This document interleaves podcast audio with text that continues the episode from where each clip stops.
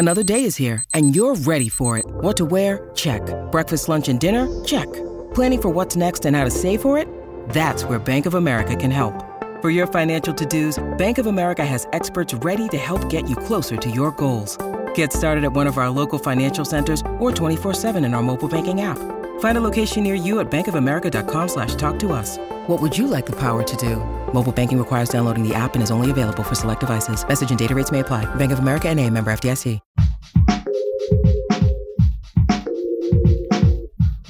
What if you could become a better person, not by working harder, but by taking one small step a day? And not because you're a bad person now, but because there's something inside you that's ready for more. How to Be a Better Person gives you one tiny step a day you can take to be the person you want to be. My mission? To help you live your best life. Hey, and welcome to How to Be a Better Person. I'm Kate, your host and author of the book How to Be a Better Person, which has 401 ways to make a difference in yourself and the world. This week on the podcast, I'm talking about trusting yourself more. I had such a great response to the tips I shared week before last on energy that I thought we could go for a little more learning on how to embrace the more intuitive side of life. And honestly, it's not always easy to trust yourself. We've all gotten plenty of messages through the years that maybe we're not smart enough, or we've made mistakes that we haven't fully recovered our self confidence since. So let's spend a little time developing a better relationship with our inner knowing. Today's big idea is that every single one of us has a wise part of ourselves that always has our best interests at heart and that can process all kinds of information and feelings and sensations that our thinking mind can only barely start to perceive. That wise part is your intuition or your gut, and developing a relationship with it is a crucial piece of trusting yourself. The problem is that your gut is an internal voice, and frankly, we have several internal voices, and not all of them are helpful, especially the voice of fear, which comes from your ego, which is obsessed with keeping you safe and tends to rule with a wily iron fist. So, in order to be able to start building a tighter relationship with your intuition, it's really helpful to figure out how to tell the difference between your gut and your fear. In this episode, I'll share some key differences between the two voices so that you can recognize more easily when you've gotten hooked by fear and pay more attention to the messages that are coming from your intuition. First, let's talk about how fear and intuition feel. Fear tends to be accompanied by tightening or a feeling of things getting heightened, like when they start playing the spooky music in the movie before anything bad has happened yet. Maybe your chest or throat or jaw tightens, or you just feel clenched. It's basically the same as a stress response, and you're getting ready to fight, flee, or freeze. When it's your gut, it tends to bring a sense of calm or relief, even if your gut is sending you a signal that something's not right. It can bring a loosening feeling, or maybe even a feeling of lightness, like the tightness is gone and your blood and your energy can flow freely again. I read a great article by Melody Wilding, an executive coach whom I've interviewed here on the podcast about how to stop overthinking everything. That's a great episode. Go check it out. Melody wrote an article on the Harvard Business Review blog called How to Stop Overthinking and Start Trusting Your Gut. And she describes the difference between fear and your gut as a difference between pushing and pulling. Melody says fear can feel like it's pushing you toward or away from something, it's coercive, like you're trying to force it, or to steer yourself away from something, like the way you'd push a kid's hand away from a hot stove. And that your gut feels more like being pulled. There's something that's calling to you. Rumi has a quote that I love What you seek is seeking you. It doesn't necessarily mean that you are 100% confident, but you know you're moving towards something that is a good fit for you and while you may still feel that it's risky, there's a steadiness underneath that acknowledgement of risk.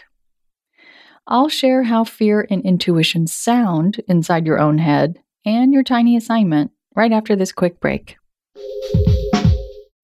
When you need mealtime inspiration, it's worth shopping Kroger, where you'll find over 30,000 mouthwatering choices that excite your inner foodie. And no matter what tasty choice you make, you'll enjoy our everyday low prices, plus extra ways to save, like digital coupons worth over $600 each week. You can also save up to $1 off per gallon at the pump with fuel points. More savings and more inspiring flavors make shopping Kroger worth it every time. Kroger, fresh for everyone. Fuel restrictions apply.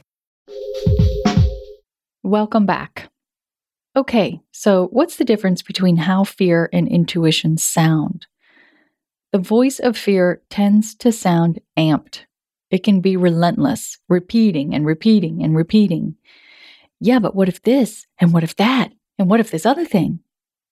It is also generally critical and mostly directed toward you. You're probably going to mess this up. It'll be so embarrassing when you do. How will you show your face? It also tends to be pretty loud and easy to hear. It cuts through the noise and is really good at getting your attention. Your intuition, on the other hand, often talks in whispers. You probably need to get a little quiet in order to hear it. Sitting still and breathing can really help, but also sometimes repetitive motion helps, like walking, or even washing dishes, raking leaves, or playing guitar. It's going to sound calmer, steadier, more loving, like Glinda the Good Witch or a really great mentor. It's not going to gloss over potential pitfalls, but it will remind you that you can move past them. Your tiny assignment is to notice today when you are feeling fear and when you are hearing from your intuition. Frankly, you're more likely to notice the voice of fear talking because it's louder and more active, and because we typically don't hear from our intuition unless we make some space for it.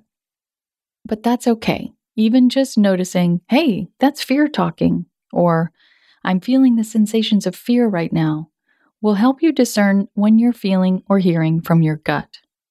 If you want to take it a step further, give yourself a couple minutes today to just sit quietly, take a few nice, slow breaths, and then ask if there's anything your gut would like you to know. Or if you're facing a specific decision, you can ask about that. Don't get frustrated if you don't hear anything, but also don't push away anything that you do hear because you think it doesn't make sense or is somehow wrong. Intuition can be a little cryptic, like Yoda. And if you haven't been listening to it much, it might take you a while to understand what it's saying. It could speak to you in song lyrics, mine does, or images or feelings, and not necessarily like a clear, distinct voice. Just be open to what comes. And if you are facing a specific decision, I hope you'll come back tomorrow when I'm walking you through the process I use personally and with my coaching clients to make decisions from the heart.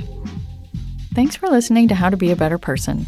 Our theme song is Left for Deadish by Junior85. The podcast is mixed by Sound Advice Strategies. If you liked what you heard in this episode, share it with someone you think would like it too. Your voice matters.